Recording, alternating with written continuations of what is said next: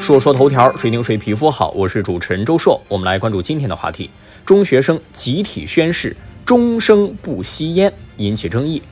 五月三十一号，世界无烟日前后，禁烟的相关话题是备受关注。有一则湖北襄阳一中学开展禁烟教育活动的视频却引发了争议。在视频当中，学生们拉起横幅，齐声宣誓：“我承诺不吸烟，终生不买烟。”不吸第一支烟，我们是不吸烟的新一代。根据报道，当天共有一千五百多名学生参与了这个宣誓活动。为了防止学生购买香烟，学校还取消了校园内的超市商店。吸烟有害健康，这一观念不仅要传递给未成年人，所有人都应该谨记。中学生抽烟有很多因素，很大程度上是由于觉得所谓的酷耍帅，要么就是单纯模仿成年人的行为导致的。关注未成年人吸烟问题，刻不容缓，应该从源头进行严肃治理，从法律法规层面禁止未成年人吸烟。至于这个宣誓不抽烟的活动引发争议，很容易理解，也让人感到啊，现在的一些学校形式主义的东西过多，耍勇斗狠，完全脱离实际，根本起不到教育效果。当然，你要说这种宣誓一点作用也起不到，那是不客观。从效果上来说，宣誓嘛。当然能够加深学生们的印象，也算是一种警示作用。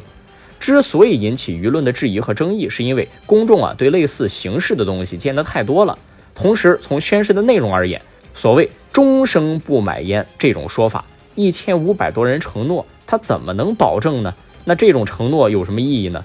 我觉得还不如让这一千五百多人承诺做一个禁烟宣传小使者什么的更靠谱。至少不会让围观群众产生形式主义的荒诞感。吸烟，不管是对中学生还是成年人，都不应该提倡，这显然是共识。但是从现实情况来看，学校里头禁烟还好管，但是迈出了学校大门，走向社会以后，这种终生禁烟的赌咒发誓，未免太过苍白，说了等于白说。与其搞这种宣誓，不如多通过一些实践活动去了解吸烟的危害。